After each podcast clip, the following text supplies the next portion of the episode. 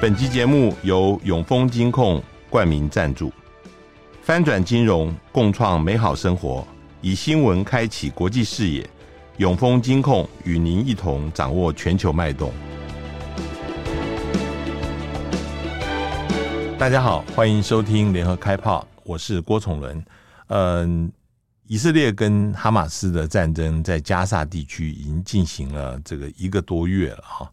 那呃，我们今天呃想要邀请这个呃正大阿拉伯语文学系的张锦安教授跟我们来谈，呃，不是特别是这一场战争目前，比如说死伤的人数或者以色列的整个攻势，我们要谈的是呃阿拉伯世界还有伊斯兰世界现在目前。对于加萨战争的呃一个看法，因为中东其实是非常复杂的呃一个外交形势，这个不只是只有在呃以巴之间，也牵涉到整个区域乃至全球的一个相关的情况。今天很欢迎呃张教授到我们节目来，张教授你好，嗯，副总好，各位听众大家好，嗯，我想呃先谈一下，就是说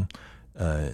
关于这个整个哈马斯为什么要攻击以色列啊？现在国际上面有当然有不同的一个讲法，但是有一个讲法，呃，跟我们今天要谈的主题呃很直接相关的，主要就是因为美国呃现在在推动那个亚伯拉罕协议啊，那这个亚伯拉罕协议呃主要是那个时候嗯川普政府开始，然后拜登政府继续，就是要呃波湾国家陆陆续续的跟呃以色列要建交，要恢复关系。那其中，嗯，最重要的一个就是沙乌地阿拉伯跟以色列建交啊，呃，原来是进进入紧锣密鼓的阶段。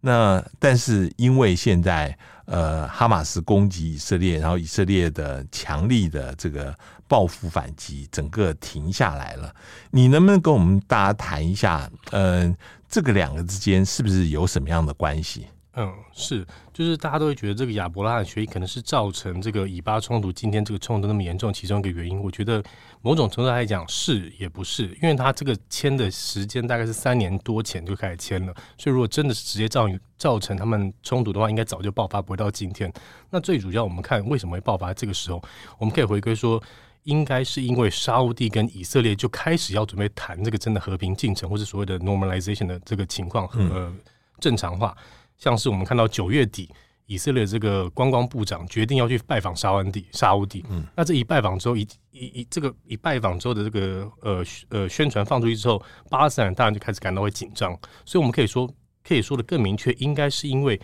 巴勒斯坦人看到了他们最后一个可能可以希望的一个大国沙乌地都可能会倒向了这个亚伯拉罕协议，才使得他们会做一个比较极端、比较一个。积积极的方式来想要去阻止这个呃和平和平呃所谓的这个正常化的一个签署。那我觉得除了这个之外，就是除了他们看到说中呃阿拉伯世界最大的国家可能要去跟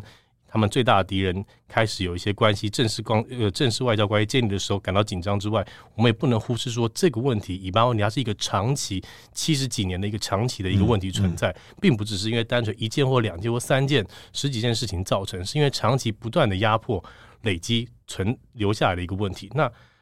呃，如果这个一样的压迫对巴勒斯坦人压迫没有解决的话，以后还是会不停不时间会看到这样的一个这个冲突产生。嗯，嗯、呃，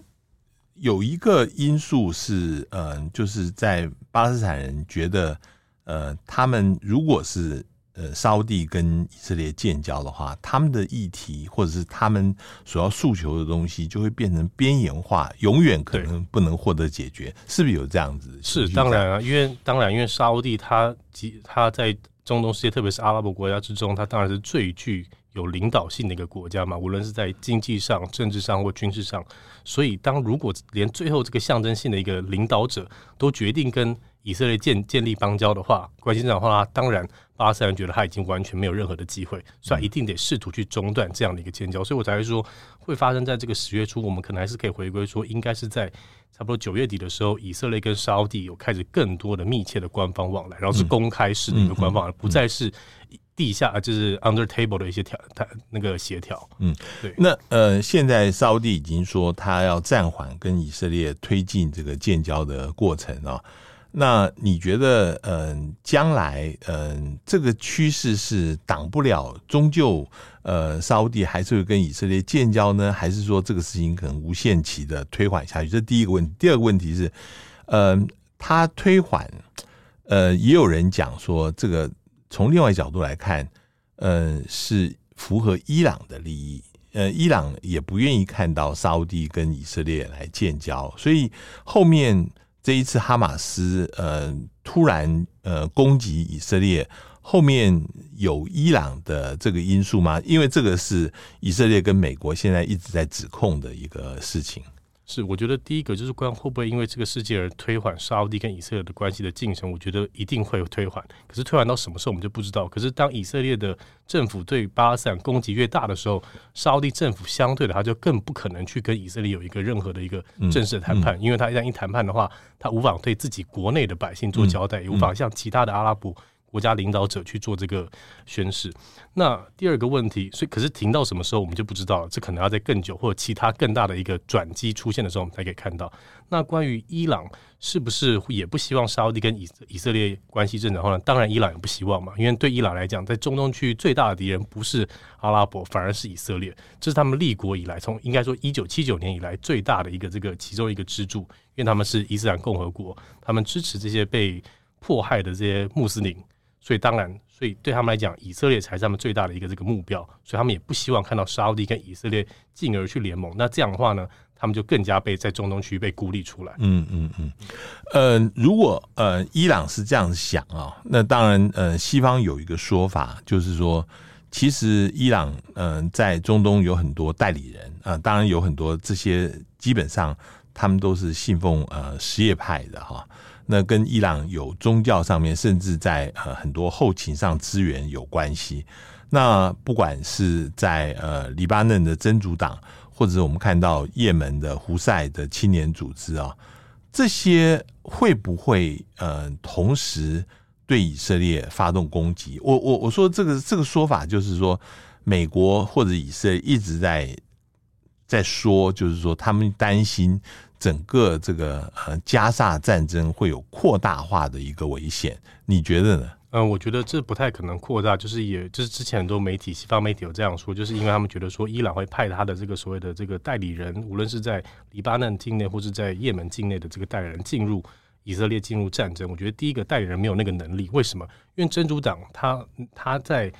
他在这个叙利亚的这个内战当中啊，其实已经耗费了非常非常大的一个伤亡，然后甚至到今天里面呢，都有许多的真主党的所谓的战士居住在定居定居在叙利亚政府里面，保卫伊朗更重要的一个联盟对象叙利亚政府。所以真主党他在经历了这个叙利亚内战之后呢，他的本身的这个呃物质上的能力已经大大受打击。第一个，那第二个，他的名声上名声支持度也不再像。叙利亚革命之前所那么受老百姓的欢迎，所以我并不觉得真主党这个实力。那胡塞组织同理可同样是一个类似的情况，他们在也门境内已经跟所谓的也门的另外一个军队打了好几年了，所以他们本身这个实力也是大大下降。然后相另外，他们相较于真主党的另外一点呢，是他们在地理位置上又隔得相对较远，所以我并不觉得这个代理人战争有办法进入去呃以色列这个冲突里面去做任何的一个事情。嗯，所以你觉得现在我们看到，就只有比如说以色列继续的在加萨里面对于哈马斯来围攻，那。其他也不会有其他的因素或其他的国家会涉入到这个战争里面去。嗯、那嗯，基本上就是呈现一个局部性战争的一个局面了。对，应该我觉得现在战争从一开始到现在，我一直都觉得它应该就只会维持在加萨那个地方，不太可能扩大，因为我们没有看到任何一个国家区域内哪一个国家有这个实力，或是哪一个代理人有这个真正的意愿愿意进入里面去做这个。嗯加入这个冲突，嗯，我我我在提到呃，现在有一个外交上的一个情况，就十一月十一号啊，沙乌地阿拉伯开了一个阿拉伯伊斯兰的联合峰会，这个找了五十七个国家的元首来参加，那呃，而且是把阿拉伯联盟、呃伊斯兰合作组织这两个大的这个组织都合在一起啊。呃，他们通过一个决议，共同谴责以色列的这个战争罪行，一致呼吁呃停火。呃，这样子的一个外交行动，它能不能达到什么样子的效果？还是从反面来讲，其实这个主要是呃集体希望能够展现出一个意志而已。其实它的收效其实是有限的。你怎么看？呃，我是觉得目前我们看到在中东区域内这些区域组织、区域性组织呢，它其实并没有真正太大的一个影响力，反而是一个象征性的意义存在。譬如说，阿拉伯联盟，它之前在二零一二零一零年阿拉伯之争爆发之后呢，也很多次对叙利亚或是利比亚或是也门的议题发表了很多意见，希望当地的这个独裁者停止对百姓的这个攻击。那也只是仅仅止于这个口头上的表达，并没有任何实质的改变。那这一次他们这样做的原因呢？我觉得他们比较像是一个各个这些成员国的这个领导人的希望去。表达一个团结的象征，然后希望呢能够去抚平国内百姓的不满，让百姓看到说，哎，我们的领导人有去做一些事情，即便百姓也知道说这样的一个聚会并没有太大实质能力，因为这些这些这个组织它并没有军队啊，它不是像 GCC 海湾合作理事会，它有一个自己的军队存在，它可以派遣军队说我要出兵去进入加萨里面进去协助巴勒斯坦攻打，所以我觉得这样的一个这个呃这一类的区域型的组织的聚会宣言呢，比较像是一个。大大内宣，嗯，效果并没有那么大，嗯，没有实质的效果。你你刚刚提到，就是他很怕国内的老百姓会起来针对这个事情的抗议啊。那嗯，这个说法嗯是怎么说呢？就是说，他们这些国家，这这呃五十几个国家，其实是不是内部都是非常同情巴勒斯坦的？那如果说这些国家的政府没有做什么事情的话，很可能，呃，可能自己的政权不不保，会到什么程度呢？嗯，我觉得我们在探讨中东区域的时候，中东区域问题的时候，我们可能不能忽视，不能用一般的传统的国关的这个角度去探讨。当然，传统国关都以国家作为分析单位，去看一个国家它的行为，呃，如何是不是 rational 等等等。可是，在中东区域内部的国家组成上是。异于我们传统国关的这个讨论，当然不是说不能用这些理论，可以用，可是要小心，因为这些国家它的组成都是一个威权体制下组成，它的政府的领导政府其实没有那么大，所谓不是经过选举，呃，人民自由选举产生，他们是透过军政变革命啊，或是这个王室一个家族一直嗯，嗯呃在那边几几十年的统治，所以这些统治者他们相对来讲没有一个所谓的政治合理性，法理上来讲。那当他们没有法理性的时候，老百姓还是愿意屈服于他统治下的时候呢，政府就更加会担心说，诶，会不会老百姓哪一天因为什么事情不开心，然后就爆发了？所以，那巴勒斯坦问题就一直是阿拉伯人一个这个核心问题，对阿拉伯人在民族情绪上来讲的一个核心问题。因为即便他们分分布于二十几个国家，他们都视自己为阿拉伯人。嗯，所以当政府如果没有对这样一个那么重要、对老百姓来看似那么重要的一个议题做出一些。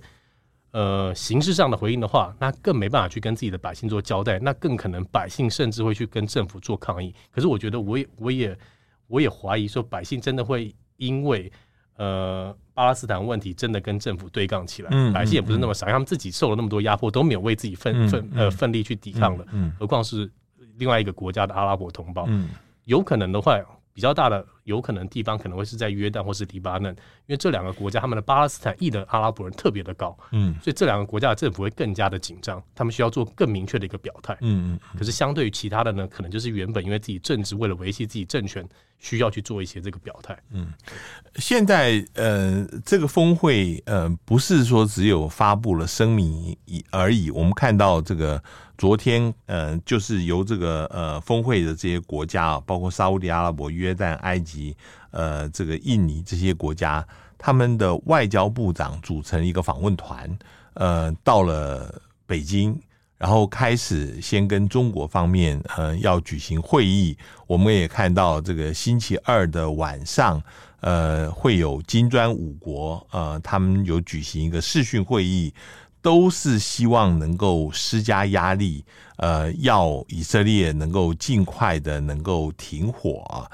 这个事情是当然在国际政治上看起来好像声势浩大。那你怎么样来解读？譬如说中国的介入，或者是对于呃金金砖五国也希望能够介入在这个议题里面？我觉得他们这些这些所谓的穆斯林国家的元首要去拜会这个中国大陆。呃的原因呢，作为第一站原因，大概有几个了。第一个大概就是他们希望去，因为中国大陆它的政府立场一直是明确说明说，我们就是支持两国论，支持以色列一方、巴勒斯坦一方。所以，当这些元首决定去拜访中国大陆领导人的时候呢，领导人他们当然就可以跟老百姓说：“你看，我们是支持两国论，我们支持巴勒斯坦的立场。”所以，这很合理化去拜访中国大陆领导人。第二个，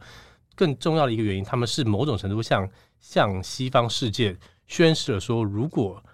呃你们再继续维持你们自己的这个立场不改变，然后不去思考我们自己个人君主这些，我们这些。不能说君主，我们这些领导人的利益的话呢，我们不一定会再像之前一样一直臣服在西方的一个联盟之下，嗯嗯、我们很可能会转向，就像之前沙乌地跟伊朗的一个突然间的一个这个 normalization 出现，嗯嗯，所以这个对西方来讲，我觉得反而是要感到比较紧张的。那再来会不会有什么太大的一个改变？那当然，除呃对不对？第三点之后，我觉得我相信他们这些人聚会那么多重要的这些穆斯林国家元首去拜访的。另外一个原因一定不只是单纯是为了以巴问题，可能还有其他问题，可能还有“一带一路”上的问题啦，嗯、那其他他们之间呃内部的这个协调上的问题，都是我们看不到的。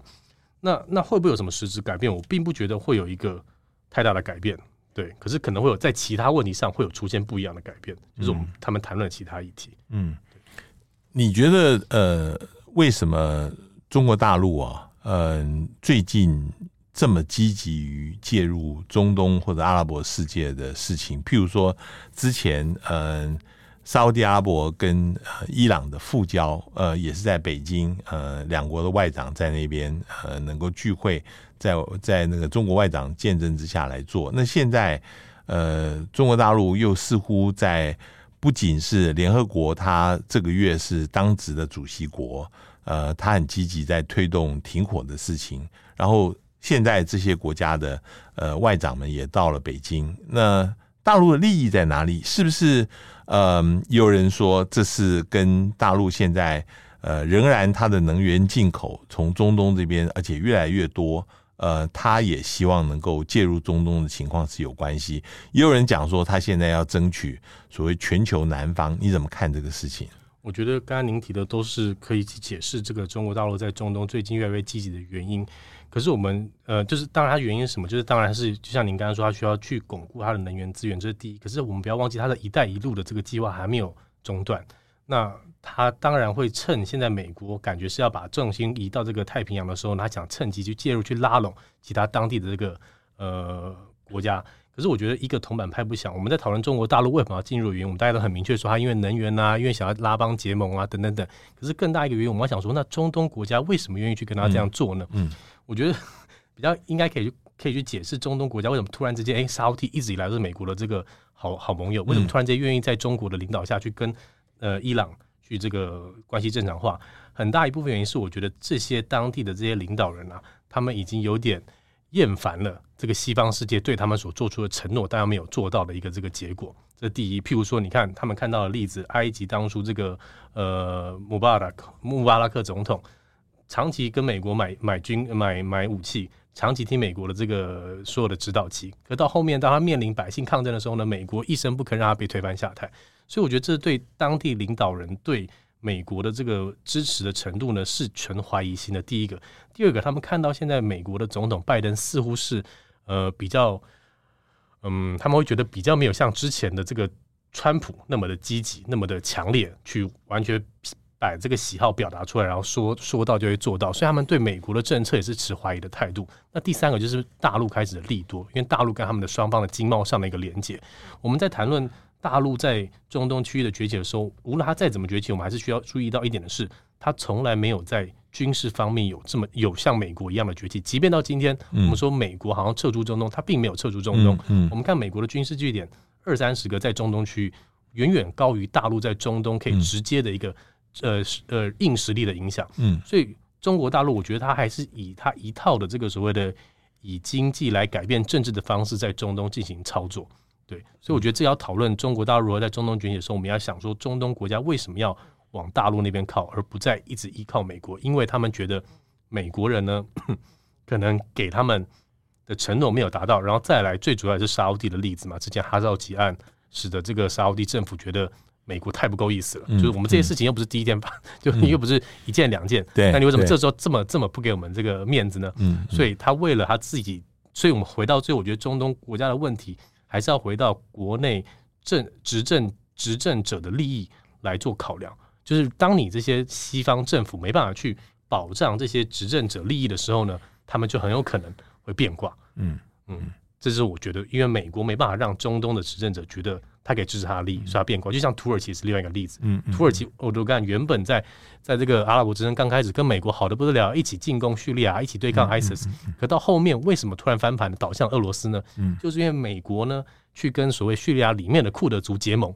那这就跨到了这个土耳其欧多干的红线了嘛。他觉得你怎么能去跟我我最最在意的这个库德族结盟呢？不是跟我支持的叙利亚反对军结盟。所以我们可以看说，这些中东领导人他在政策上做大转弯的时候，通常都是因为有西方国家政府在对他们的一些特定利益没办法做保障的时候呢，他们开始寻求另外一个协议，呃，另外一个方方，呃，另外一个对手来做呃 balance。嗯，你你刚刚讲到土耳其，我我比较好奇的是，呃，这一次土耳其的总统呃，厄多安也参加了这个这一次的峰会啊。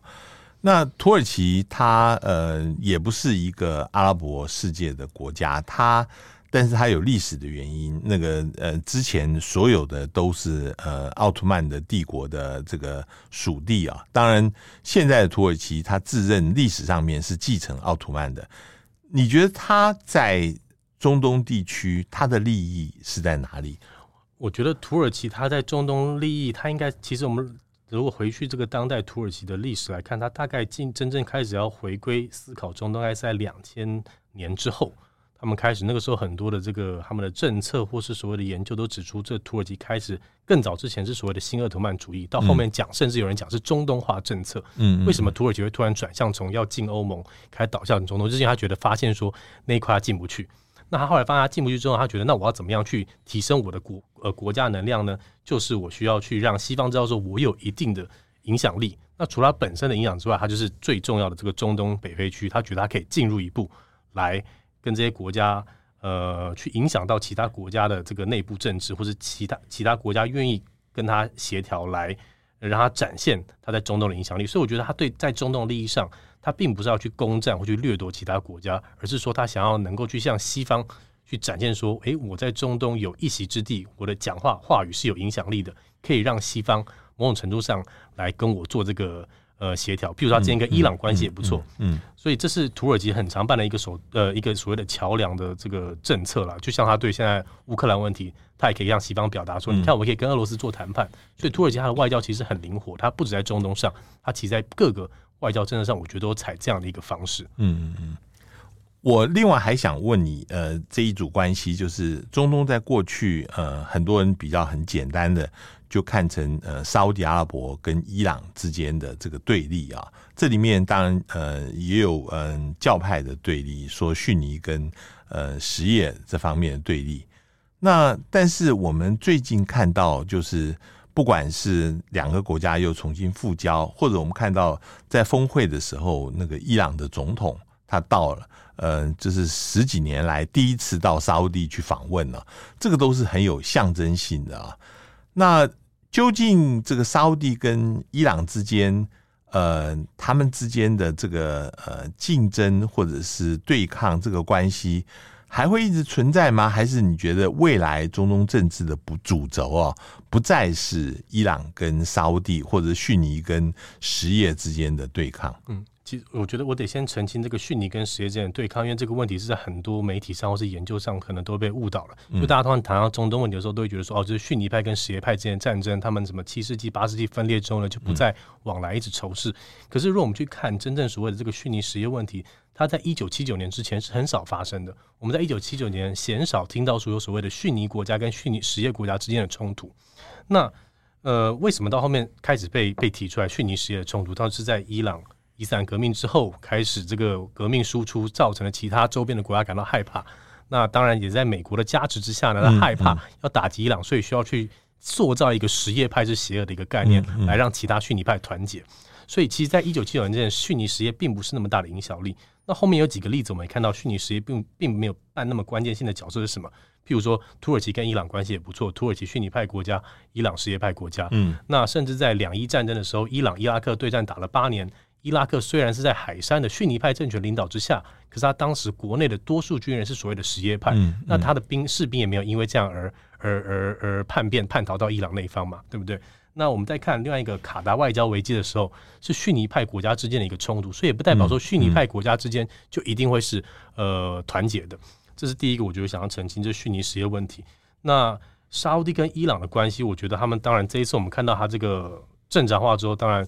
整个区域也是感到很震惊的，突然间就发生。可是我觉得这个发生也不是一夕之间就发生，为什么？因为就像刚刚讲的，中东区域一些领导人，他其实在寻求一个美国之外可以或是可以跟美国 balance 的一个这个呃 ally，那所以他一直在寻找。那伊朗当然不用讲，他一直跟中国大陆关系都非常好的。那中国大陆也很需要他，因为“一带一路”的那条路线往伊朗通出去，接到中亚，然后跟伊朗关系好，可以慢慢去缓解自己内部的这个维吾尔问题，然后确保这个呃运输路线的畅通。所以伊朗对中国大陆来讲也很重要。所以中国大陆跟伊朗方面关系一直非常紧密。